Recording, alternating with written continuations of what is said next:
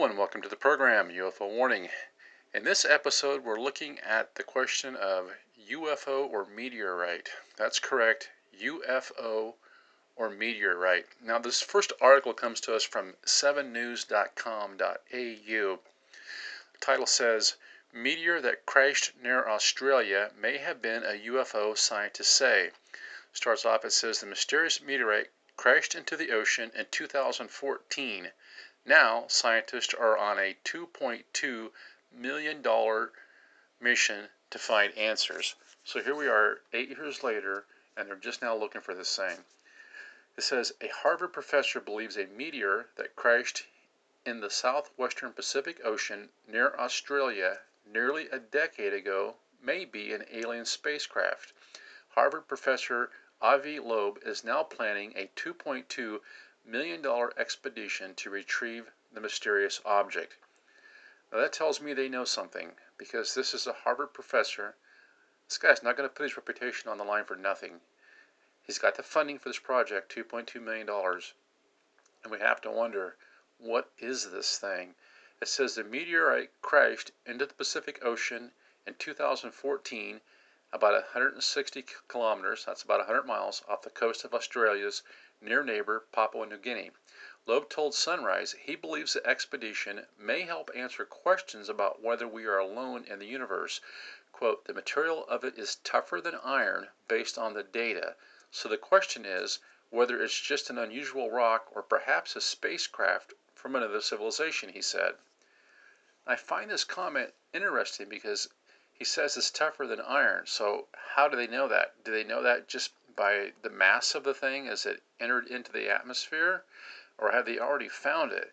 You know, I have to wonder if these guys don't know more than what they're telling us. It says, according to the Science Times, the space rock is only the third known object of its kind to land on Earth. I think that's a typo because they say the other two, Oumuamua and Borisov, landed on Earth in 2007 and 2018. Now, someone can correct me if I'm wrong, but I believe those were just flybys. Anyway, we'll continue on here. It says Loeb added he definitely believes aliens exist. However, more research needs to be done, and he hopes this expedition may uncover answers. He says, We know that most of the stars were formed 5 billion years before the sun, he said. So there was plenty of time for any civilizations next to them, and there are tens of billions of them in the Milky Way galaxy alone there was plenty of time for them to send probes that would reach us. Well, if you uh, if you you know go along with the theory of evolution, he's absolutely correct. It says uh, even if they were propelled by chemical rockets, out of cosmic modesty, we should assume that we are not the smartest kid in our cosmic neighborhood, and we can learn from them. The only way to find out is we just need to look up and down as well in the ocean floor.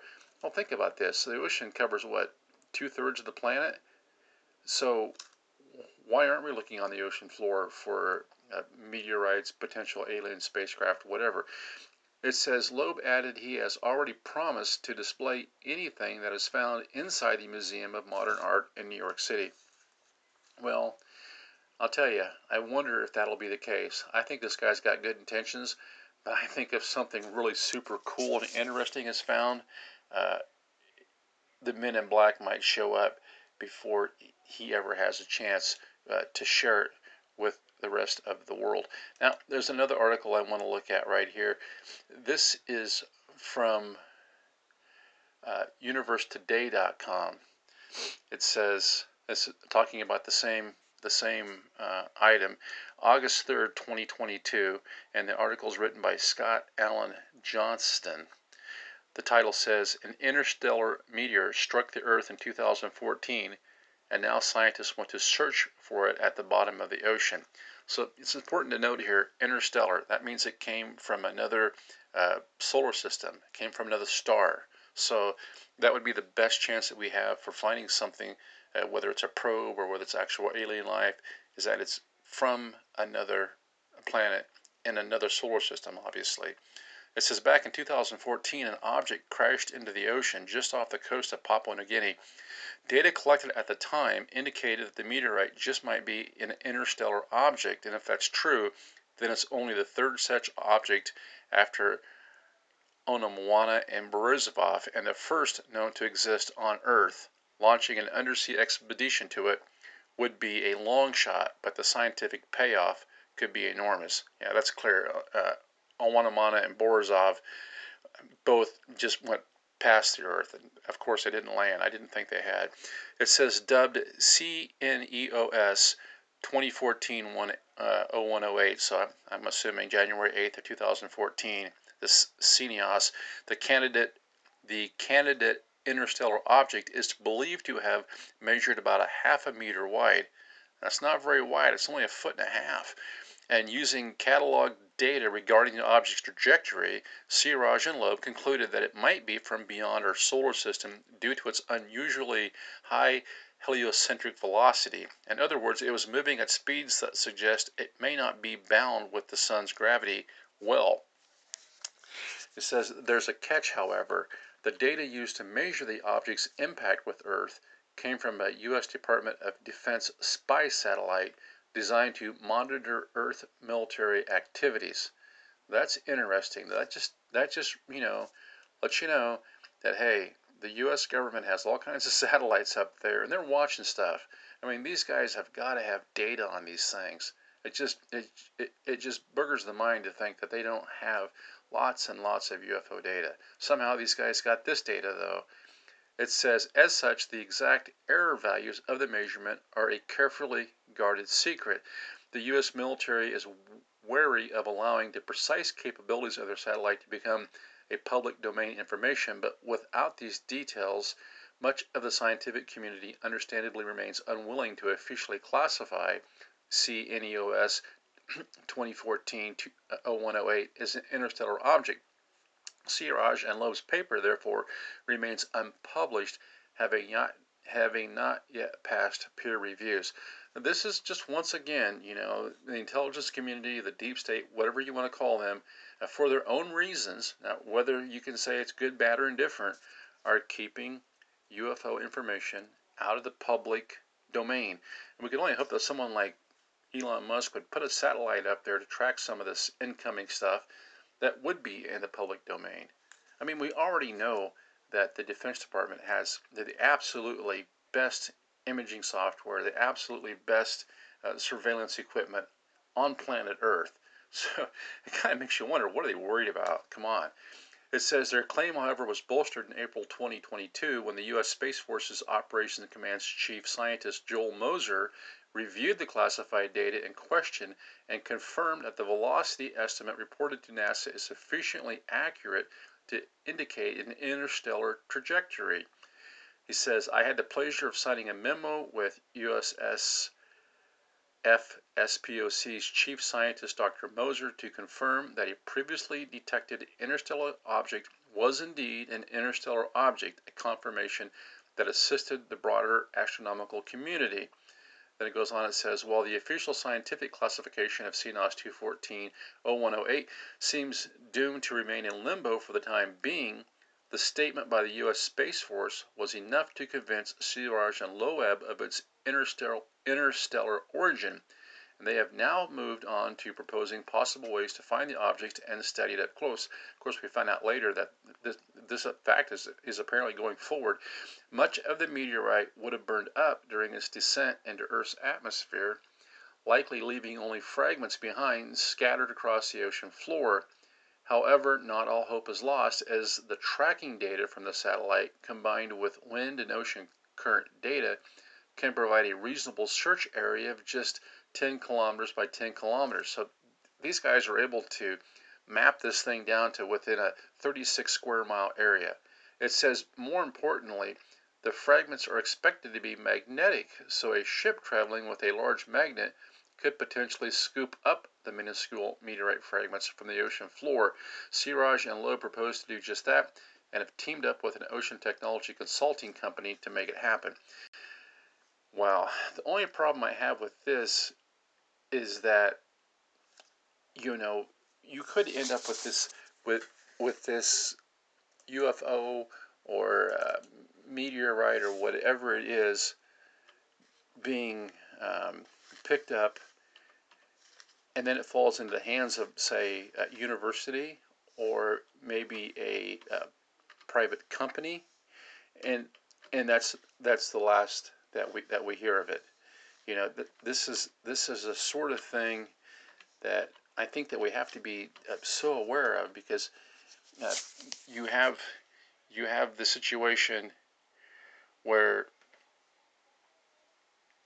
where we we have this this sighting come in, and then we have after after eight years they finally go looking for it, but it's this kind of quasi governmental quasi uh, public university uh, joint effort.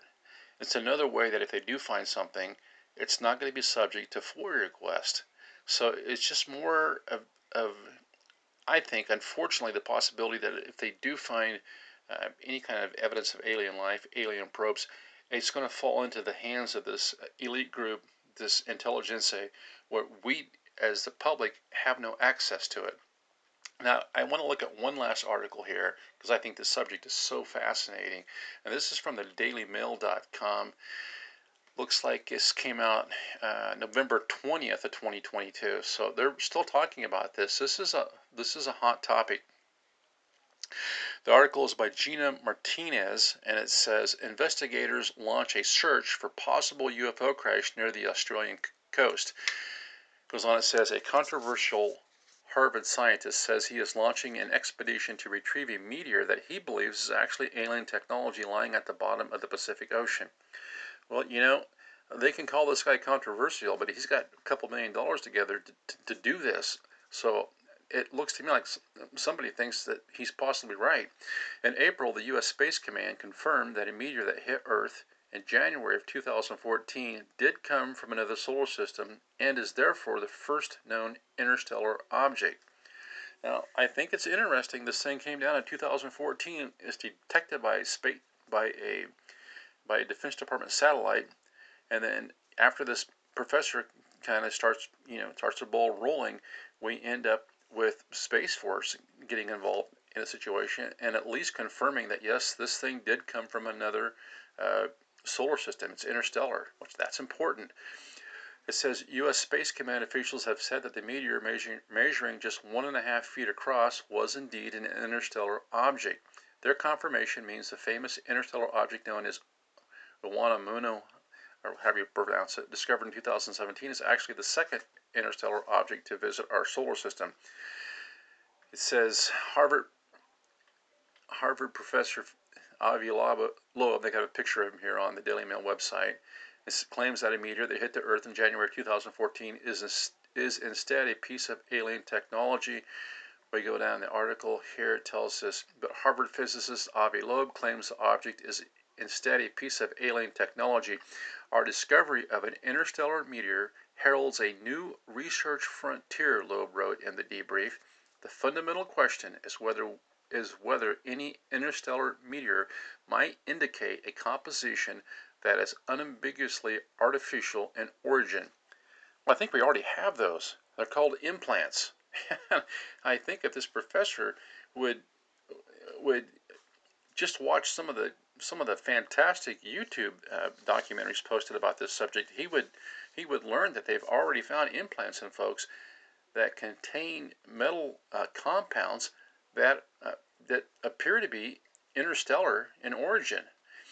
He goes on and says, better still, perhaps some technological components would survive the impact. He suggested scooping up the object from the bottom of the Pacific with a magnet in order to examine the artificial object and added that retrieving the object could be an opportunity to fulfill a lifelong dream of getting his, getting his hands on alien technology. Well, watch out for Tom. They may be close behind in a fast boat. He is now on a $2.2 million expedition to retrieve the mysterious object. The material of it is tougher than iron based on the data, so the question is whether it's an unusual rock or perhaps a spacecraft from another, from another civilization, he said. Quote, I was able to receive full funding for this expedition to Papua New Guinea, and we will scoop the ocean floor and figure out the composition of the object. My dream is to press some buttons on a functional piece of equipment that was manufactured outside of Earth, Loeb wrote. Well, you know, even if he could find compounds that are interstellar, that were that have to be artificial in origin. That would really open up the the conversation for discussion. I think. It says Loeb has made a name for himself for openly believing that aliens have made contact with Earth. Now they don't like it when somebody with that high of social status starts talking openly about aliens. In 2021, the physicists released a book titled Extraterrestrial, the first sign of intelligent life beyond Earth, that argued that Oumuamua is not a comet or asteroid, but a light sail, a method of spacecraft propulsion. Oumuamua was discovered in October 2017 by a telescope in Hawaii, millions of miles away. At the time of the discovery, Loeb received backlash from scientists after claiming the object was actually a discarded piece of technology from aliens. We know that it's artificially made. It had no cometary, no cometary tail, Loeb claimed. We know that we we know that we made it so the provision so that provides evidence that that we can tell the difference between a rock and an object that is pushed by sunlight. In other words, he's saying we've made spacecraft so we know what they look like, and this looks just like something we made. There's no, there's no, there's no comet tail behind it.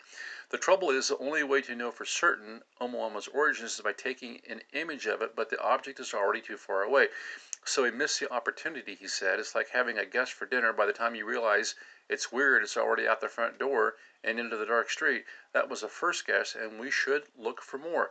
Loeb is now saying the 2014 object is also alien technology.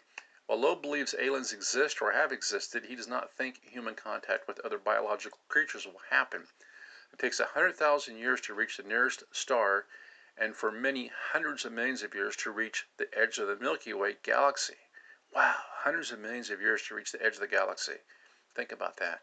So it makes much more sense to send systems with artificial intelligence that are not so sensitive to the hazardous conditions of space, he told News Ltd. I call these AI astronauts, and most likely we will see gadgets that are very intelligent. They might be well ahead of what we have. That makes perfect sense, and it fits right into so many UFO reports that we have of these things that seem to want to engage in, self camouflage, but they do it in such a clumsy way. They just have the markings of AI. He says it might take us a while to figure out what they really are doing here and what they're seeking, but at the same time, we can distinguish them from rocks, natural objects like meteors falling on Earth, and we can distinguish them from human made objects. Goes on, it says a lot of the information surrounding the 2014 object has until now been classified by the U.S. government. I repeat, a lot of the information surrounding the 2014 object has until now been classified by the U.S. government. So if you're looking for disclosure, you might have a wait. According to NASA, the meteor lit up the skies near Manus Island, Papua New Guinea on January 8, 2014 while traveling at more than 100,000 miles per hour. Wow. Scientists believe it may have left interstellar debris in the South Pacific Ocean, which, if recovered, could reveal more about the rocky object's origin. The memo dated March 1st and shared on Twitter this month signs off findings from U.S. Space Command Chief scientist Dr. Joel Moser. Dr. Moser's reviewed analysis of additional data available to the Department of Defense related to this finding reads Memo, which is signed by Lieutenant General John E. Shaw, Deputy Commander of the U.S. Space Command. Yeah, that gentleman has some rank. Dr. Moser confirmed that the velocity estimate reported to NASA is sufficiently accurate to indicate an interstellar trajectory. Kind of a big deal. It was back in 2019 that Harvard University researchers posted a study on their preprint server ARXIV acknowledging the meteor's existence and saying it had come from outside the solar system.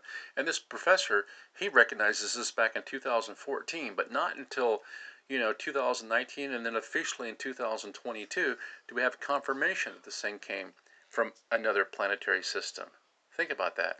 The study, which still hasn't been peer reviewed, reported the meteor was originating from, inter- from interstellar space with 99.999 9% confidence. According to the office, According to the authors, the study has been awaiting peer review for years so the claim could be confirmed, but it's faced roadblocks from the U.S. government, which was hold, which was withholding key information from a publicly available NASA database. How did they do that? They're withholding information from a publicly available NASA database. Wow. Information about the meteor is scarce, although its details, including its coordinates above Manus Island, are logged in NASA's Center for Near Earth Objects Studies. Well, it just goes to show you, it takes a Harvard professor, somebody with a high social standing, somebody with lots of connections and lots of pull to get to the bottom of this stuff. Even when the information is not actually classified, they're trying to make stuff classified, even when it's publicly available on a NASA website. This is why we have to crowdsource the truth on the UFO phenomenon. We need people scouring these publicly available databases and posting the results online. It's going to take a it's going to take a group approach to do this. Until next time, this is UFO Warning over and out.